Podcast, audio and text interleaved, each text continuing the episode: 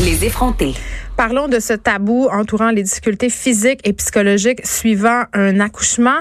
Euh, bon, il y a une publicité euh, qui a été rejetée par ABC News euh, pendant euh, la soirée des Oscars et dans cette publicité, dans cette publicité-là, pardon, ce qu'on pouvait voir en fait, c'était un épisode douloureux du postpartum. C'était assez graphique, mais pas tant que ça. Et on a choisi du côté d'ABC de ne pas publier, de ne pas diffuser la publicité, provoquant quand même euh, lire et l'opprobre euh, de certaines vedettes, dont Ashley Graham, qui a pointé du doigt euh, cette initiative-là, cette non-initiative-là, pour être plus juste. Et ça a donné lieu à un, à un, mouvement, un hashtag en fait sur Instagram, mon postpartum.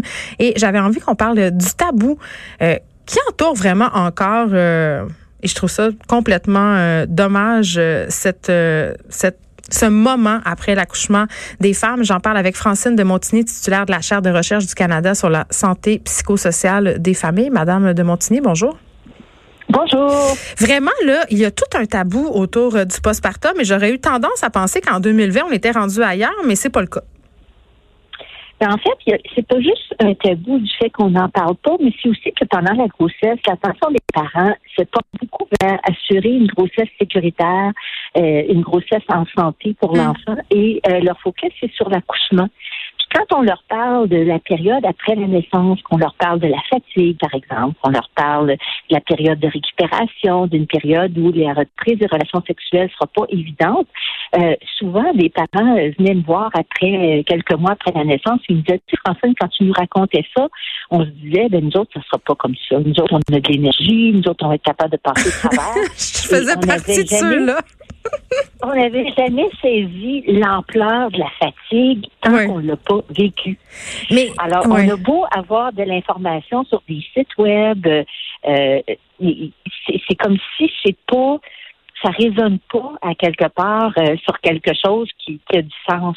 Puis après ça, ben, quand les femmes le vivent, ils sont tellement pris dans cette fatigue-là, ils sont tellement pris dans la douleur la période postnatale, que mm. c'est pas un temps où ils vont socialiser puis commencer à parler à leurs copines puis dire écoute là, euh, euh, je suis pas capable de m'asseoir euh, correctement sur mes deux fesses depuis que j'ai accouché, es-tu comme ça toi aussi? Il y a une certaine pudeur à partager ces états-là. Parce que ce sont les organes génitaux, bien entendu. Est-ce que j'hallucine, Madame Montigny? J'ai fait référence à l'époque. bon, on est en 2020, bien évidemment, mais j'ai l'impression que dans le temps, on on adressait davantage cette question-là du postpartum avec les fameuses relevailles. Tu sais, on disait une femme qui accouche a besoin de 40 jours d'aide, ses voisines, sa mère viennent l'aider. Donc, en quelque sorte, on, prenait action, on, revendiquait ce moment-là comme important, on revendiquait ce moment-là comme un moment de vulnérabilité chez les femmes. On a perdu ça.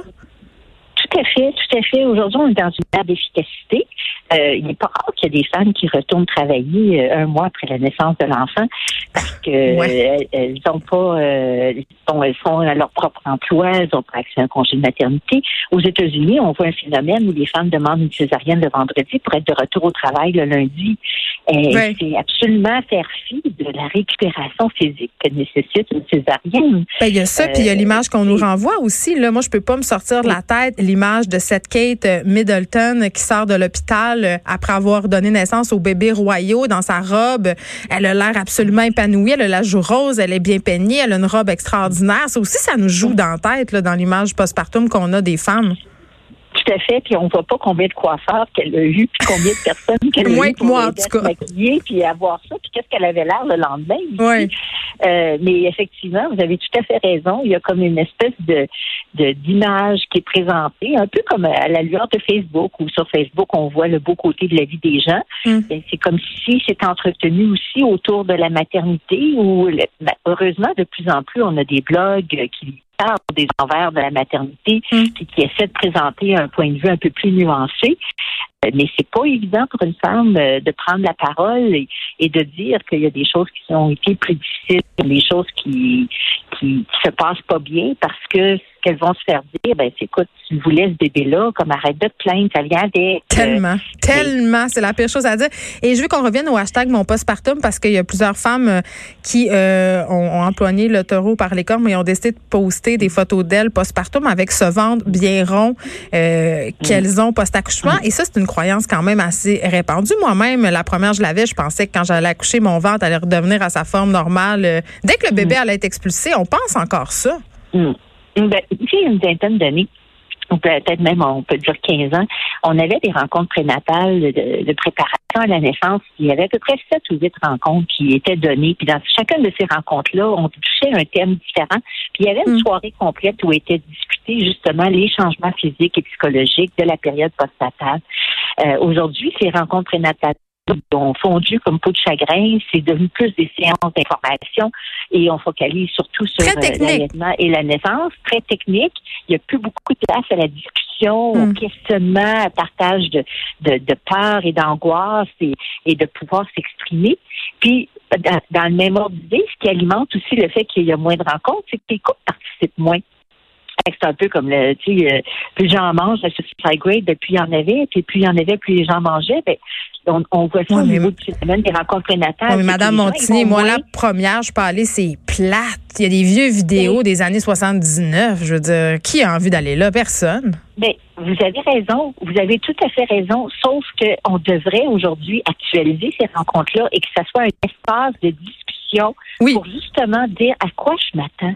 Puis, mes attentes, est-ce qu'elles sont réalistes? Les confronter avec des informations, puis dire, ben, statistiquement, euh, il y a 20% césariennes, mais 20% césariennes, voici ce que ça a l'air de récupérer. parler au père aussi, peut-être, euh, là-dedans, parce que les hommes se sentent souvent mis à l'écart et ils peuvent ressentir euh, une certaine détresse aussi, là, parce que justement, ils savent pas trop quoi faire et puis sont, il y a aussi des enjeux psychologiques, là. On les met beaucoup de côté dans le suivi de grossesse traditionnel.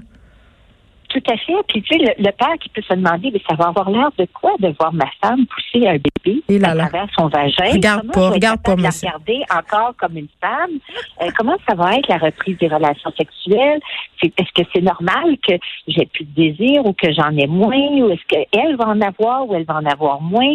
Euh, Comment je vais me sentir dans ce nouveau couple-là mm. qui devient une triade? Comment je vais trouver ma place avec le bébé mais maintenir une place avec ma conjointe? Alors tous ces éléments-là, c'est beaucoup plus des éléments qu'on devrait discuter que de, passer à travers de l'information. L'information, les parents l'ont. oui, la poutine, c'est ça, on y a accès maintenant. Oui, ils ont besoin de place pour en parler.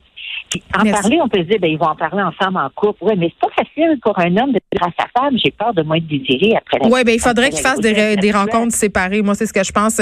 Francine de Montigny, merci. C'était fort intéressant, titulaire de la Charte de recherche du Canada sur la santé psychosociale des familles. Merci beaucoup de nous avoir parlé. Merci beaucoup. Bonne journée.